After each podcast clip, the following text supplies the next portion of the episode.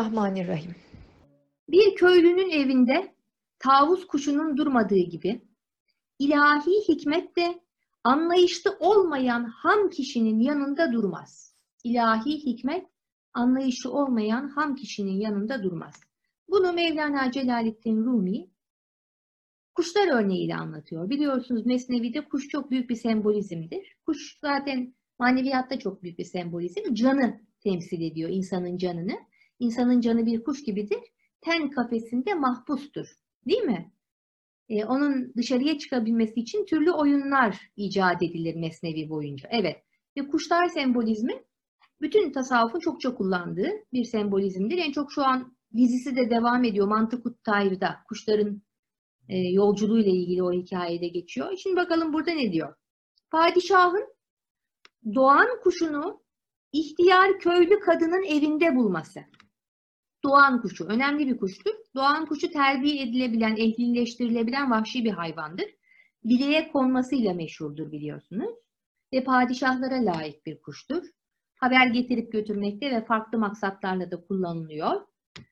Doğan kuşu padişahın bileğine bir kez layık olduktan sonra orayı, o kıymetli menzili, o yakınlığı e, nefsinin arzularına yenilip de kaybetmemelidir. Bunun üzerinden bir hikaye anlatılıyor. Biraz da dokunaklı ve acıklı, komik tarafı da var. Hakikat, ilahi bilgi, padişahtan kaçıp da un eleyen ihtiyar kadının yanına giden doğan kuşu da değildir. Yani hakikat ilahi bilgi doğan kuşu gibi de değildir. Ona da benzemez. O kadıncağız, bir kadın var, un eleyerek çocuklarına tutmaç pişirmeye çalışırken o cinsi güzel, kendisi güzel doğanı gördü. Bir doğan kuşu padişahın bileğini bırakarak ne amaçla artık bilemiyoruz o kıymetli mekanı bırakarak un eleyen, çocuklarına tutmaç yapan bir kadıncağızın ocağına, evine girmiş. Dedi ki kadın, zavallı kuş, ehil olmayanlar, bakmasını bilmeyenler sana iyi bakmamışlar. Kanatların fazla büyümüş, tırnakların da uzamış. Onu tutup doğan kuşunu alıp ayaklarını bağladı, kanatlarını yoldu, tıpkı tavuk yolar gibi, kısalttı, tırnaklarını kesti, yem olarak da önüne saman koydu. Şimdi doğan kuşuna layık işler midir bunlar? Evet bunlar oldu. Dedi ki ehil olmayanların eli diyor Hazreti Mevlana seni hasta eder. Annenin yanına gel de sana iyi baksın, seni iyileştirsin. Şimdi hepimizin zaman zaman düştüğü haldir bu. Biraz maneviyattan uzak düştüğümüzde kendimizi biraz da iyi hissederiz o ara. Ah o neymiş ya? Dünyaya üç günlüğüne geldim. Biraz safamı süreyim. Nedir bu? Hep hep mana, hep mana. Dünyanın da hakkını vermek lazım. Böyle biraz da hani kendimizi yaptığımız işi haklı çıkaracak şekilde e, iç konuşmalarımızın da geçtiği bir dönem. Ondan sonra fakat gittiğimiz yerde bizim kıymetimizi bilmezler arkadaşlar. Tıpkı doğan kuşunun o koca karının eline düşmesi gibi Allah muhafaza yolarlar. Senin o bütün manevi güzelliklerini bir anda pıtır pıtır yolarlar. Doğan kuşuna, kuşuna uzun kanat lazımdır. Değil mi? Kadın ne yaptı? Onu kısaltmaya kalkıştı. Doğan kuşuna ne lazımdır? Büyük uzun tırnaklar lazımdır avlayabilsin diye. Mana avlayabilsin diye. Onları tuttu kesti. Yani sizin yetilerinizi de hani hiçbir şey olmaz sandınız Allah vergisi yetilerinizi de kıtır kıtır Allah muhafaza keser iyiliktir diye. Çabucak kaybediverirsiniz o şeyleri. Allah muhafaza. Bakın arkadaşlar bir söz var çok beni etkiliyor. Sakın diyor ahmakla, ahmakla tartışmaya girişme. Niçin? Çünkü ahmak seni birdenbire kendi seviyesine indirir. Ahmak senin seviyesine, seviyene çıkamayacağı için ince bir düşünceye ve tefekküre sahip olmadığı için bir anda seni kendi seviyesine çeker. Hiç anlamazsın bile. Ve sonra seninle münazaraya giriştiğinde ahmaklıkta senden ileride olduğu için pıt diye seni orada yeni verir. Dolayısıyla bu dünya ehlinin işini de küçümsemeyelim. O da bir uzmanlık ve yetkinlik gerektiriyor. O alana girdiğiniz zaman onun da hakkını vermeniz gerekiyor ama o ringin, o meydanın başka incelikleri var. E, mana ehli ise farklı yetilerle donatılmış. Dolayısıyla dikkatli olmalı. Meclisleri çok meclislerden uzak düşmemeli arkadaşlar. Peki. Arkadaş, bilgisizin seviyesini de ihtiyar kadın doğan kuşuna olan sevgisi gibi bil. Bilgisiz kişi hak yolunda eğri büğrü gider. Padişahın gücü kaçan doğan kuşunu aramakla geçti. Akşamüstü o ihtiyar kadının çadırını buldu. Seni hocan da bırakmaz merak etme. Arar seni manada arar. Nerede bu ne yapıyor diye. Onunla ilgili bir hikaye de geldi aklıma anlatayım. Hazreti Musa çobanlık yapıyor biliyorsunuz. Bütün peygamberler yapmıştır. Hani bir idareyi öğrenmek için o dönemlerin en yaygın mesleği. Aynı zamanda Orta Doğu'nun çok yaygın mesleklerinden biridir çobanlık. Hazreti Musa da çobanlık yaptığı sırada henüz böyle yeni ayaklanmış bir kuzu anacının e, sağından solundan gezinirken birden sürünün dışına çıkıyor. Çıkınca Hazreti Musa da tabi onun helak olmasına gönlü el vermiyor. Bir yerde bırakarak sürüyüp onun arkasından koşmaya başlıyor. Artık o kuzu da arkadan bir adamın geldiğini görünce bana bir şey yapacak diye düşünerek herhalde oradan oraya kendini atıyor. Oraya kaçıyor, buraya kaçıyor. Ta akşam oluncaya kadar onu kovalamış. Sonra yorulmuş tabii yavrucak. Onu böyle kayaların, dağların arasında bir yerde bulmuş. Hazreti Mevlana da diyor ki Ah evladım niye kaçtın Musa'dan? O senin kuruda kuşa yem olmanı istemediği için arkandan koşuyordu. Sen ise onun senden bir muradı var, senden bir kastı var diye düşünüp ondan kaçtın, onu yordun. İşte yormamak lazım. Hocayı da yormamak lazım. Gerçekten. Sultan Veled de diyor ki gerçek mürit, gerçek mürit hocasını yormayandır. Allah Allah. Ne yapıyoruz efendim? Sırtlarında mı taşıyorlar bizi? Ne bu yorgunluk? Bir işaretiyle öğretmeninin ne demek istediğini anlayıp söze mahal bırakmayacak kadar uyanık olmak. Buradan kasıt budur. Eğer diyorlar zaten bir hoca bir öğrenciye cevap veriyor ise o henüz onu tam olarak öğrenciliğe kabul etmediğindendir. Burası da ince iş. Gerçekten öğrencisi ise ona cevap vermeye tenezzül etmez. Tıpkı Kenan Fai ile hocası Ethem Efendi Hazretleri gibi. Hani 18-19 yaşındayken Kadiri Ethem Efendi'ye intisabı var ya Kenan Rifai'nin. Ethem Efendi'nin de meşrebi biraz Şems-i Tebrizi gibiymiş. Gizemli bir şahsiyet. Soru sorulduğu zaman başını önüne eğer. Ben ol da bil. Yani biraz bekle sabret. Aradığın cevabı benim halimde, davranışımda bulacaksın. Zaten kişi karşısındaki insanın halinden anlamıyor ise kalinden, sözünden hiç anlamaz derler. Ama bunun için de yakın takipte olmak lazım. Yani kişinin kendisine örnek aldığı insanın biraz etrafında dolaşması lazım ki onu devamlı takip edebilsin. Öte yandan Sultan Veled de diyor ki senin maksadın, muradın neyse neyi talep ediyorsan onun etrafında, onu bir kuyu gibi düşün. Onun etrafında ta ki onun içine düşünceye kadar dolanman gerekir. Ta ki onun içine düşünceye kadar. Yani bir şeyi özellikle bu manayı, tasavvufu, e, tekamülü hobi olsun diye işte kişisel gelişim çalıştım, biraz NLP çalıştım, biraz da tasavvuf çalışayım bakalım ne varmış burada diye yapmak maksada hasıl etmiyor.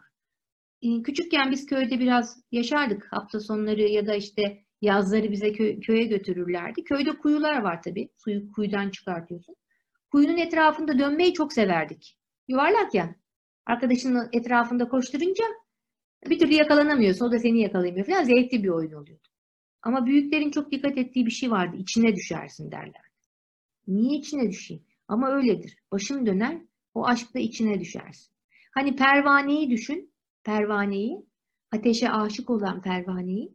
O ışık yandı mı, uyandı mı hemen onun etrafına gelir. Başına ne geleceğini de bilmez ha. Aşkından dolayı deli divaneye dönmüştür. Onun etrafında gezinir, gezinir, gezinir. Sonra yavaş yavaş kendisini ışığa çarpmaya başlar. Çarpar, çarpar. Sonunu bilmiyor ki ne olacak. Ondan sonra bir süre sonra bakarsın canı kalmamış. Kendini o mumun ateşine, alevine atmış. O da ateş olmuş. O da alev olmuş. O da nur olmuş. ve etrafına nur saçmaya başlamış. Onun gibi bir güzelliği seviyorsanız ona yaklaşırsınız. Bunun şeyi yok. Ve yaklaştıkça da günden güne ona benzemeniz mukadderdir. Benzemiyorsanız zaten bir süre sonra ayrılık firkatte aşikardır efendim. Peki. Padişah nitekim doğanın başına gelenleri görmüş ve yola devam etmiş. Padişahın günü aramakta geçti. Akşamüstü o ihtiyar kadının çadırını buldu. Ansızın orada Doğan'ı toz duman içinde gördü. O sevgili öğrencisini, o sevgili kıymetlisini toz, toz duman içinde gördü. Ona bakıp ağlamaya başladı. Dedi ki, bize vefasızlık ettiğin için bu hale düştün. Bu cezayı hak ettin. Yani bazen de başımıza geliyor ya, vah başıma niye geldi? Bir vefasızlığın eseri belli ki. Allah korusun. Cehennemdekilerle cennettekilerin bir olmadığını bilmeyerek sen cennette yaşamayı bıraktın da cehenneme kaçtın. Her şeyden haberi olan padişahın sarayından sersemce kaçarak sen ihtiyar bir kadının çadırına gidenin layığı budur. Sen bırakırsan mana aleminin cennetini, ihtiyar kadının çadırına gidersen layığı budur. Dünya zaten biliyorsunuz ihtiyar kadına benzetilir, koca karıya. Koca karılar böyle der Hazreti Mevlana, allık pulluk sürer, kendilerini güzel gibi sunarlar. Ama sen onu alır, muradına erersen daha ilk geceden siler yüzünü, sana kim olduğunu gösterir. Çok eski bir koca karı olduğunu. Dünya öyledir. Ele geçtiği anda bütün ışığı parıltısı gider. İhtiyaç ve e, efendim gereklilik ölçüsünün dışında dünyaya yaklaşmak ağırlık veriyor. Her şey öyle. Çok yersen rahatsızlık veriyor. Çok maddeye düşkün olursan manan bitiyor. Bütün gün kafanda o işler. Efendim, heh, Doğan kanadını padişahın eline sürüyor. Kanadını, o yolunmuş kanadını padişahın eline sürüyor. Hay diliyle ben suç işledim diyordu. Ey kerem sahibi, sen iyilerden başkalarını kabul etmez isen kötü kişi neylesin? Kime karşı ağlasın? Sızlasın, kime feryat etsin? Sen hep iyileri almıyorsun ya yanına diyor. Bak ben bir hata eden kulunum. Bana acı. Padişahın lütfu canı şımartmakta, onu suç işlemeye sürüklemede. Çünkü padişah her suçu af ile güzelleştirir. Yani Allahu Teala'ya karşı e, biraz boynumuz bükük. Hepimizin kusurları var. Allah biliyor, görüyor yani var. Ama onun o kadar merhametli olduğunu, o kadar rahmet dolu olduğunu, sevgi dolu olduğunu biliyoruz ki bu durum bizi zaman zaman gaflete sevk edebiliyor. Yürü, lütfuna güvenerek suç işleme ki değil suçlarımız, iyiliklerimiz bile yetersiz olduğu için o güzel Allah'ımızın huzurunda çirkindir. hani yaptığımız işleri bir de bir şey görüyoruz ya. Kendimizce bavula bir şeyler koyduk. Yarın ruzi mahşerde onları böyle açıp bavulları işte efendim bakın bunlar da yaptıklarım, şunlar namazlarım, bunlar oruçlarım, sadakalarımı da verdim, zekatımı verdim, bir kere hacca gittim, on kere umreye gittim. Yaptım efendim ben yaptım. Cennetten çeşitli katları alacak kadar işler yaptım. Ama Hazreti Peygamber aleyhisselam diyor ki hiç kimse ameliyle cennete giremeyecektir. Oh. Yaptıklarında cennete giremeyeceksin. Ne oldu şimdi? Ne kaldı? Bir tek Allah'ın rahmetiyle cennete girilecektir diyor. Merhametiyle. Peki o rahmeti nasıl cezbedeceğiz? Biz de çevremize merhametli olacağız. Değil mi? Rahmetin yüzü Allah'ta. 99'unu kendine, birini bize vermiş. Bizde de merhamet var ama 99'u onda. O 99'u coşturacak olan şey içimizdeki o parçayı, bizdeki merhameti uyandırmak. Peki, tasavvuf nedir?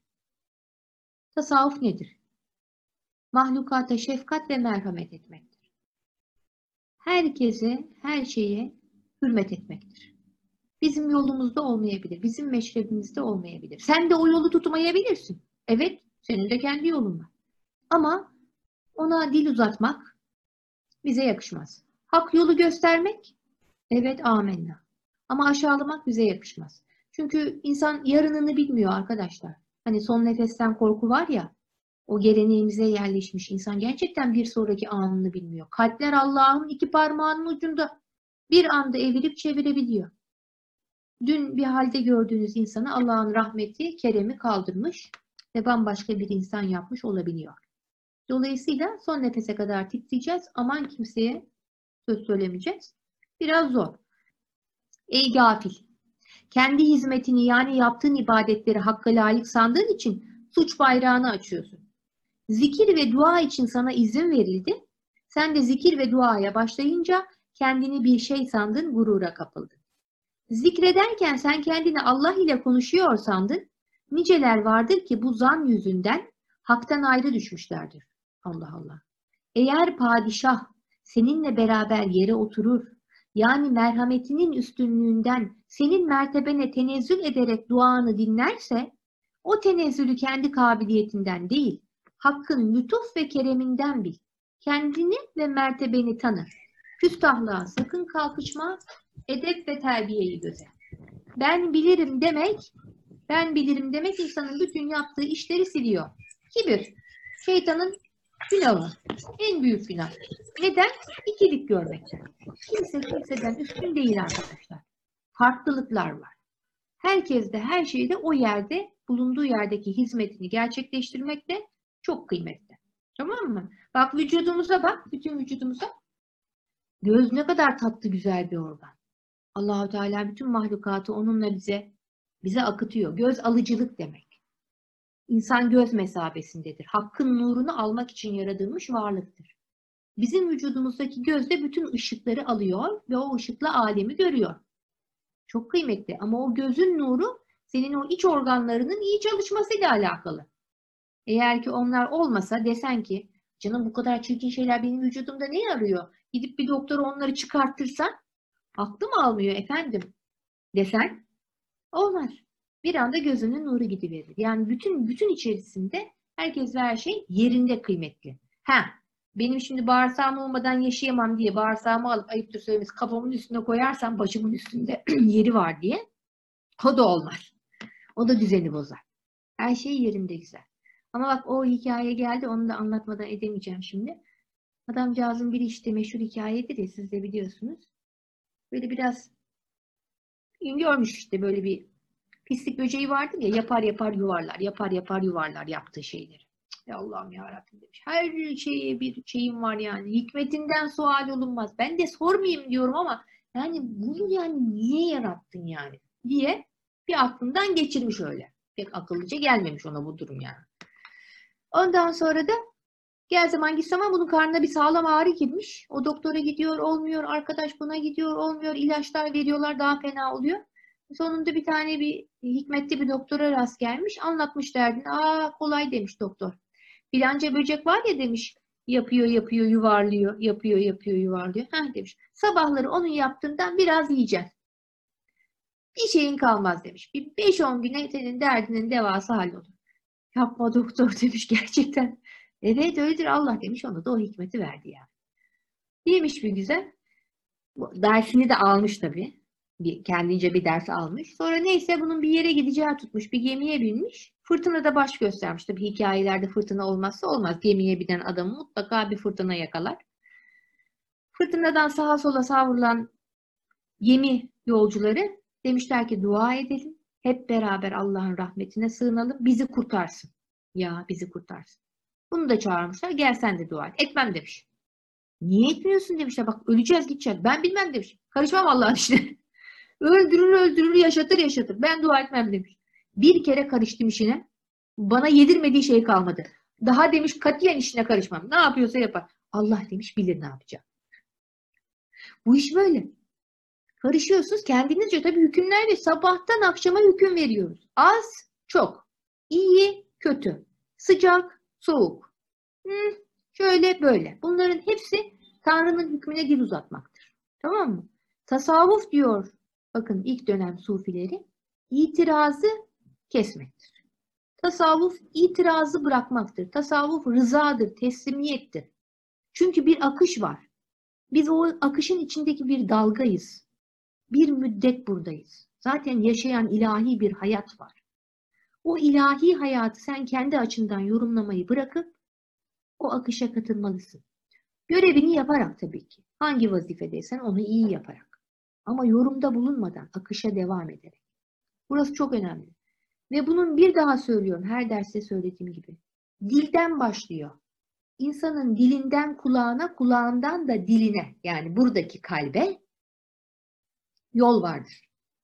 Bazı şeyleri hayatımızdan kaldıralım artık arkadaşlar. Ama hayır, yok, olmaz, öyle değil. Bunları Bismillah yerine kullanmayalım. Başlangıç cümlelerimiz genelde böyle oluyor insanlarla mükالeme ederken. Sükutu tercih edelim, haklısın diyelim, evet diyelim. Bakın bunu temrin olarak yapalım, gerçek söylüyorum. Çünkü olumlu bir şey söyleyen insanın bile yo diye başladığını görüyorum. Dilimize öyle bir yerleşmiş ki. Yo, haklısın. Sonra ya haklısın diyor. Tamam. Yo haklısın. Allah Allah kafam karıştı şimdi. Haklı mıyım haksız mıyım? Yok öyle değil. Ama bunları bir kaldıralım tamam mı? Dinleyelim. Haklısın diyelim. Bunları niçin böyle hal olarak şey yapalım? Çünkü Tanrı'nın fiillerine karşı da bir süre sonra bizim hareketlerimiz birer cümleye dönüşüyor. Bir hadise gördüğümüzde biz söz söylemiyoruz belki ama bir tavırda bulunuyoruz. Bu tavrın da teslimiyet olması için öncelikle dilde bunun başlaması lazım. Eyvallah derdi eskilerimiz. Değil mi? Eyvallah der. Eyvah Arapça evet demek. Eyvah Allah. Yani Allah'ın onayıyla. Doğrudur. Ne diyelim? Hani eyvallahı her yerde söyleyemiyorsanız da değil mi? O biraz da böyle bir retoriktir. Hani o meclise yakışır. Herkesin yanında söylenmez belki. Peki. Şimdi arkadaşlar Cömertliğiyle tanınmış bir şeyhten bahsediliyor. Ahmet Hadreveh. Duydunuz mu? O kadar cömertmiş ki, o kadar cömertmiş ki devamlı borçtaymış. Yani mübareğin parası da yok. Tekke kurmuş, borç da kurmuş. O tekkedekileri yediriyor, içiriyor, devamlı büyüklerden para alıyor. İşte kendilerince geçinmeye çalışıyor tekke halk. Kazanıyorlar bir şey ama o borçları ödeyecek durumları da yok. Hikaye bu. Ahmet Hadrevey. Çok ama çok 9. yüzyılda yaşamış. Bayezid-i Bistami'yi görmüş.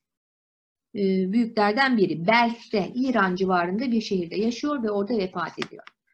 Alacaklılar bu adamdan para almaktan umutlarını kesmiş oldukları için suratları asıktı. Tam ölüm deşeğindeyken her taraftan alacaklılar Ahmet Hadreveyh'ten borçlarını almaya gelmişlerdi. Fakat baktılar ki Hadreveyh'in parası yok, suratları asık oturuyorlardı.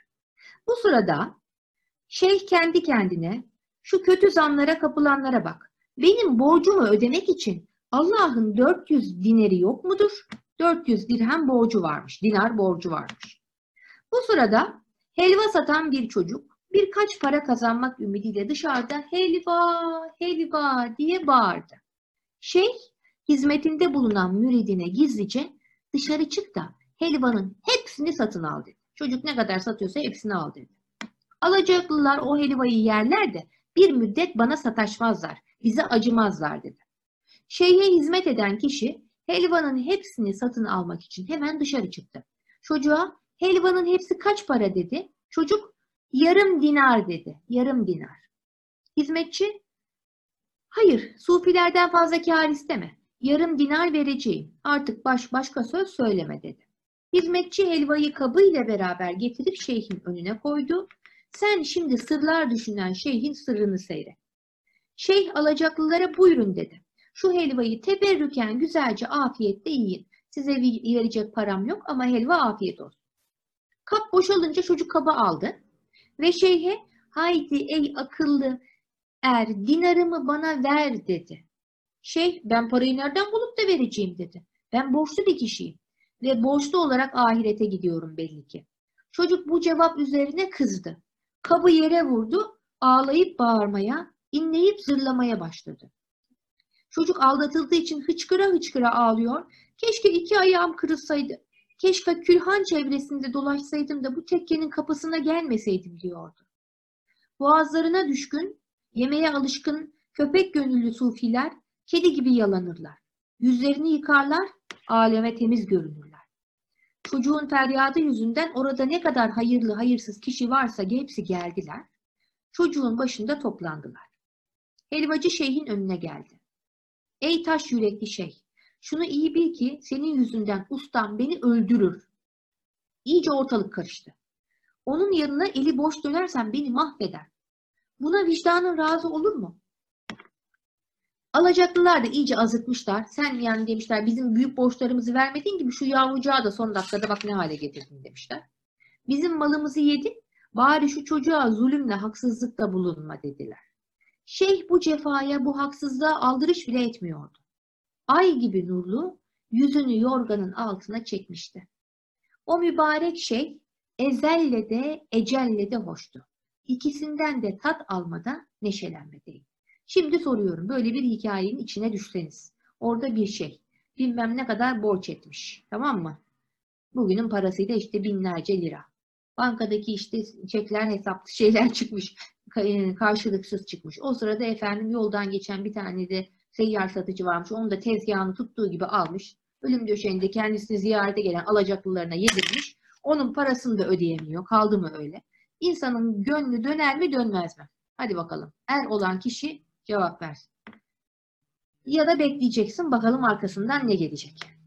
Devam ediyoruz. Mübarek şeyhin de bu insanların sözleriyle arası hoşmuş. İkisinden de gayet tat alıyormuş.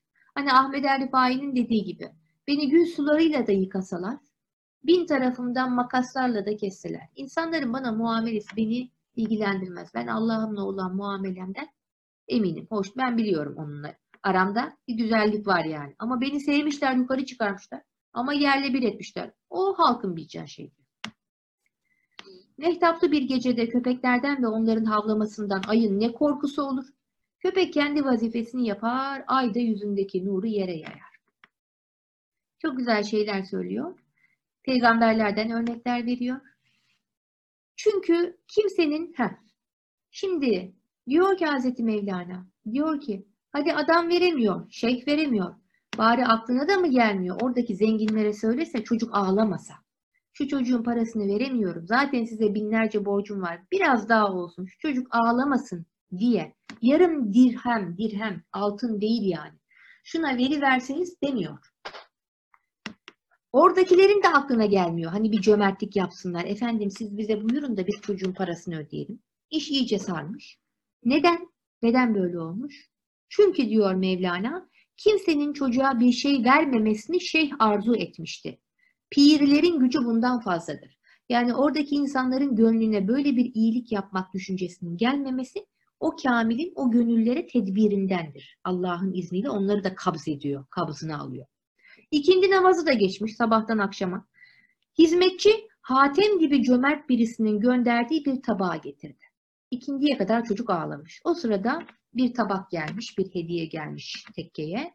Hem mal hem hal sahibi, güzel ahlaklı olan biri şeyhin sıkıntıda olduğunu duymuş, ona armağan göndermişti. Gelen tabağın bir kenarında 400 dinar vardı. Bir kenarında da küçük bir kağıda sarılmış yarım dinar bulunuyordu. Hizmetçi geldi, o mübarek şeyhin huzurunda saygıyla eğildi ve tabağı önüne koydu. Tabağın üstündeki örtü kaldırılınca halk şeyhin kerametini gördü. Ey şeyhlerin de şahların da başı bu nedir, bu ne haldir diye herkesten ahlar, feryatlar yükseldi. Keramet görününce de herkes böyle birden atmış kendini oradan oraya. Bu ne iştir bizi affet demişler.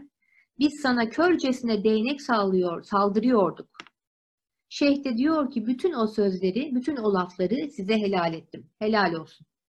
Bunun sırrı şu idi. Borcumun ödenmesini Allah'tan istemiştim. O da bu hususta bana doğru yolu gösterdi. O yarım dinar pek az bir şeydi ama onun ele geçmesi de çocuğun ağlamasına bağlıydı. Çocuk ağlamasaydı o yarım dinar gelmeyecekti. Helvacı çocuğu ağlamasaydı rahmet denizi coşup köpürmeyecek, sizin borcunuz da ödenmeyecekti. Bunun için yediğiniz helvayı aldırttım, satan çocuğu da ağlattım. Kardeşim, hikayede geçen çocuk, bu hikayede geçen çocuk, senin göz çocuğundur, senin gözündür. Şunu iyi bil ki, muradına ermen senin ağlamana bağlıdır.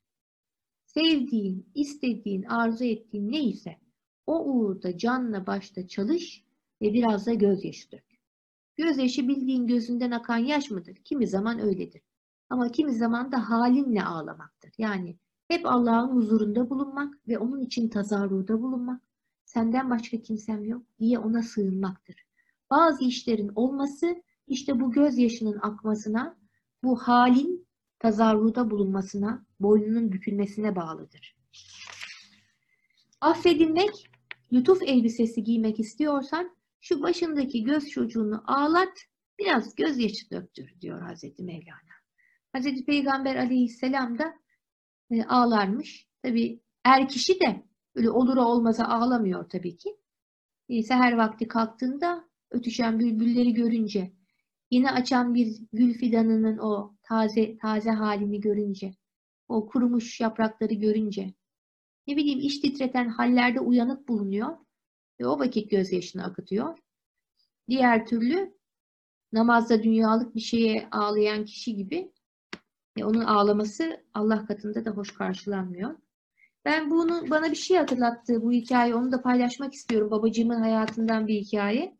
Rahmetli babam benim 5 yaşındayken yetim kalmış. Babasını kaybetmiş. Kardeşi de o sırada kundaktaymış. Aralarında bir 5 yaş var. O tabii önden büyüyünce iki de ablaları var. Biraz o küçük kardeşinin babası yerine olmuş. Sonra köyden İstanbul'a geliyorlar. Babam da lise son sınıftayken çalışmaya falan başlamış. Sonradan da ufak kendinde bir yer açmış. Araba tamircisi. Evlenip de daha 20 yaşındayken filan çocuğunu da kucağına alınca okul işi de kalıyor. Bayağı çalışmaya vermiş kendini. Bir bayram günü abim de daha yeni doğmuş 1-2 aylık. Son güne kadar Arife gecesine kadar çalışmış. Saat 10-11'e kadar çalışmış. Biraz da bayağı para da toplamış. Hani eve götürecek, yiyecekler, ikram edilecek, kurbanlık varsa kesilecek filan. O sırada amcam gelmiş. Amcam da genç delikanlı. Demiş ki abi bana biraz para ver köye gideceğim. Şöyle güzel kendimi cillop gibi giydireceğim. Köyde biraz hava atacağım demiş. Babam da tabii kıyamamış kardeşine. Biraz para verecek. Çıkarmış elindeki desteği. Bayağı kocaman bir para destesi. Enişte amcam da bunu görünce bütün paranın kendisinin olduğunu düşünerek birdenbire bütün parayı kapmış. Yaşa abi demiş. Babasın sen, büyüksün, sultansın. Babam da bir şey diyememiş. Birden dili tutulmuş. Hani kardeşi onun o cömertliğini görünce şimdi oradan geri para isteyememiş yani. Bunun üzerine evladım yolun açık olsun, bahtın güzel olsun demiş. Amcam önden çıkmış, babam öyle kala kalmış. Para yok. Eve dönecek karlı bir gün, otobüse binecek para yok. Hiçbir şekilde ne yapacağını bilmiyor. Eve süt götüremeyecek, çocuk evde aç, hanım para bekliyor. Böyle kala kalmış. Tam kepenki indirmiş, yürüye yürüye Cihangir'e kadar yürüyecek. O sırada kapının önünde bir araba durmuş. Bayağı da böyle e, güzel bir, afilli bir araba. Afilli bir adam çıkmış içinden. Demiş ki delikanlı, biz Ankara'ya gidiyorduk hanımla. Araba bozuldu. Ama varmamız lazım. Bayram sabahı orada olmalıyız. Bu arabayı sen toparlar mısın bizi yola götürecek kadar, Ankara'ya götürecek kadar? Abi kepengi indirmiştim ama açayım gel demiş. Girmişler içeri. Bir takım bir şeyler bulmuş işte. Oradan eski bir aküden bir şey çıkarmış. Oradan bir kablo filan. Tamir etmiş. Bir yarım saat, bir saat, iki saat gece ilerlemiş. Araba gidiyor. Tıkır tıkır.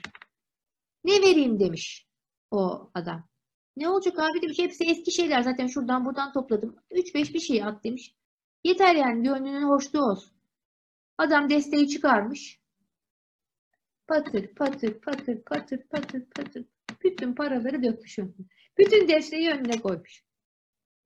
Babam diyor ki nasıl kardeşim elimden parayı alırken ben bir şey diyemedim. O paralar dökülürken de bir şey diyemedim. Allah susturdu. Sonra da kepengini kapamış, desteği aldığı gibi evin yolunu tutmuş. Diyeceğim o ki, hani büyükler kalpleri görüyor, Allah işleri görüyor. Hesapsız kitapsız yapalım işlerimizi. Çünkü bilen biliyor, yazan yazıyor. Borçlu kalmıyor Allah kimseye çok şükür bu dünyada. Böyle geniş gönüllü olalım inşallah. Şimdi bu sultanı da ne kadar borç sardı diye kınadık değil mi başta? Sen tekke kurmuşsun filan. Ama Allah'ına güvenmiş. O da son nefesinde onu mahcup etmiyor. Bütün o borçlarını bir kere de kapattırıyor. Bizi gören var arkadaşlar. Onu bilelim, ona göre yaşayalım, ona güvenelim. İman demek zaten güvenmek demek değil mi? İnanıyorum, güveniyorum sana diyoruz. O bizi seviyor, kimseye bırakmıyor. İnşallah bırakmayacak da. Darda olduğumuzu da bile biraz gözyaşı gerekiyor galiba. Değil mi? Burukluk gerekiyor. Allah da o gözyaşını, o burukluğa çok şey. Çünkü Allah'lığı nasıl çıkacak? Kulun biraz boyun bükmesiyle ortaya çıkacak. Çok şükür. Nur içinde yazsın babacığım. Öyle özel bir insandı. Peki arkadaşlar bir de Ahmet Rifai Hazretlerinden mütevazi olmakla ilgili bir bölüm var. Onu paylaşmak istiyorum. Beni çok etkiliyor. Efendiler, gitmediğim zor bir yol, hakikatine vakıf olmadığım bir meslek kalmadı. Hikmet ve gayretimle hepsini, perdelerini kaldırıp açtım. Her kapıdan girdim. Fakat hepsini çok kalabalık buldum. Tevazu ve mezellet kapısını varınca onu çok tenha buldum. Ve oradan matlubuma vasıl olma imkanı buldum. Diğer kapıların talipleri hala yerlerindeydiler. Rabbim bana fazl-ı ihsanından hiçbir gözün görmediği ve hiçbir kulağın işitmediği ve asrımız insanların hiçbirinin hayal edemeyeceği lütuflarda bulundu. Peygamber bana şarkta ve garptaki müritlerimi, muhiplerimi, müncekiplerimi, zürriyetimi ve ha halifelerimi kıyamete kadar keremiyle vuslatına erdireceğini, kıyamette de herkesin çaresiz kaldığı zamanda ellerinden tutup kurtaracağını vaat etti. Ruhen beyatımız bu surette cereyan etti. Allah vaadinden caymaz. Çok şükür. Ahmet Rifai Hazretleri diyor ki benim yolum tevazu yoludur. Alçak gönüllülük yoludur. Herkes ben bilirim diye öne çıkar. Ben hiçliğimle yokluğumla bilmem derim. Şeyhlik iddiamda yoktur. Müritliktedir arzum diyor. Tevazu kolay bir şey değil arkadaşlar. Her konuda her şeyi bildiğimizi düşünüyoruz. Ben bilirimciler var. Çok bilirimciler var. Biraz e, az bilelim. Çünkü ilim kuşatabileceğimiz bir şey değil. Yokluk olalım, aynı olalım. Allah bir şey söyletmek isterse o anda ağzımızdan söyletir. Yani oku, bir sürü kitap okudum. Beş kütüp, oda dolusu kitap okudum. Bazen bir şey oluyor. Ağzının lafı hiç gelmiyor yani. O söz aklıma gelmiyor. Gelmiyor. Öyle, öyle vardır ya hikayelerde. Adamın biri bir hocanın arkasında namaza durur. İşte Fatiha'yı güzel okumadı diye onu kınar. Hemen kalbine ilham olunur. Namazın selamını verince gel farzı sen kıldır der. Ötekini de sen kıldır teravihin öteki rekatın. İmamlığa geçen o alim, ulema besmeleden sonrasını getiremez. Yani akıllar hep Allah'ın elinde, kalp Allah'ın elinde. Biz bir aynı olalım. Musluk olalım. allah Teala'nın ilmini akıttığı musluk olalım. O bilir, söyletir. İsterse söyletir, isterse söyletmez. Zaten kalehli olmakta da bir şey olmuyor. Biliyorsunuz şeytan Kur'an-ı Kerim'de allah Teala'ya çan çan cevap veren son derece kuvvetli bir hatiptir. Acayip güzel ağzı laf yapıyormuş. Böyle ağzı laf yapıyor diye hemen e, kanmayalım. Kendimizi de ağzımız laf yapıyor diye bir şey zannetmeyelim. Tevazu yolunu tutalım inşallah. İnşallah. Dua edin. En başta öğretmenler olarak bizlerin bunları yapması gerekiyor çünkü. Bize ilahiyat fakültesindeyken öğretilen ilk bilgilerden biri şuydu. Bir şeyi bilmiyorsanız bilmiyorum deyin. Öğrenci sordu da bilmiyorsanız bilmiyorum ama gideyim bakayım filanca kitapta yazıyor diye hatırlıyorum. Yarın sana söylerim deyin. E, nur olun arkadaşlar. Çok güzel bir sohbet oldu. İnşallah istifade edelim. Efendim hayırla görüşelim. Bir hafta boyunca bunları halletmeye çalışalım. E, affımız için, günahlarımızın affolunması, niyetlerimizin hayırlı olması, hayırlı işler yolunda gayret edip yorulmak, insanlığa hizmet edebilmek için bir an evvel kötü huylarımızdan kurtulmak ve büyüklerin rızası için El Fatiha.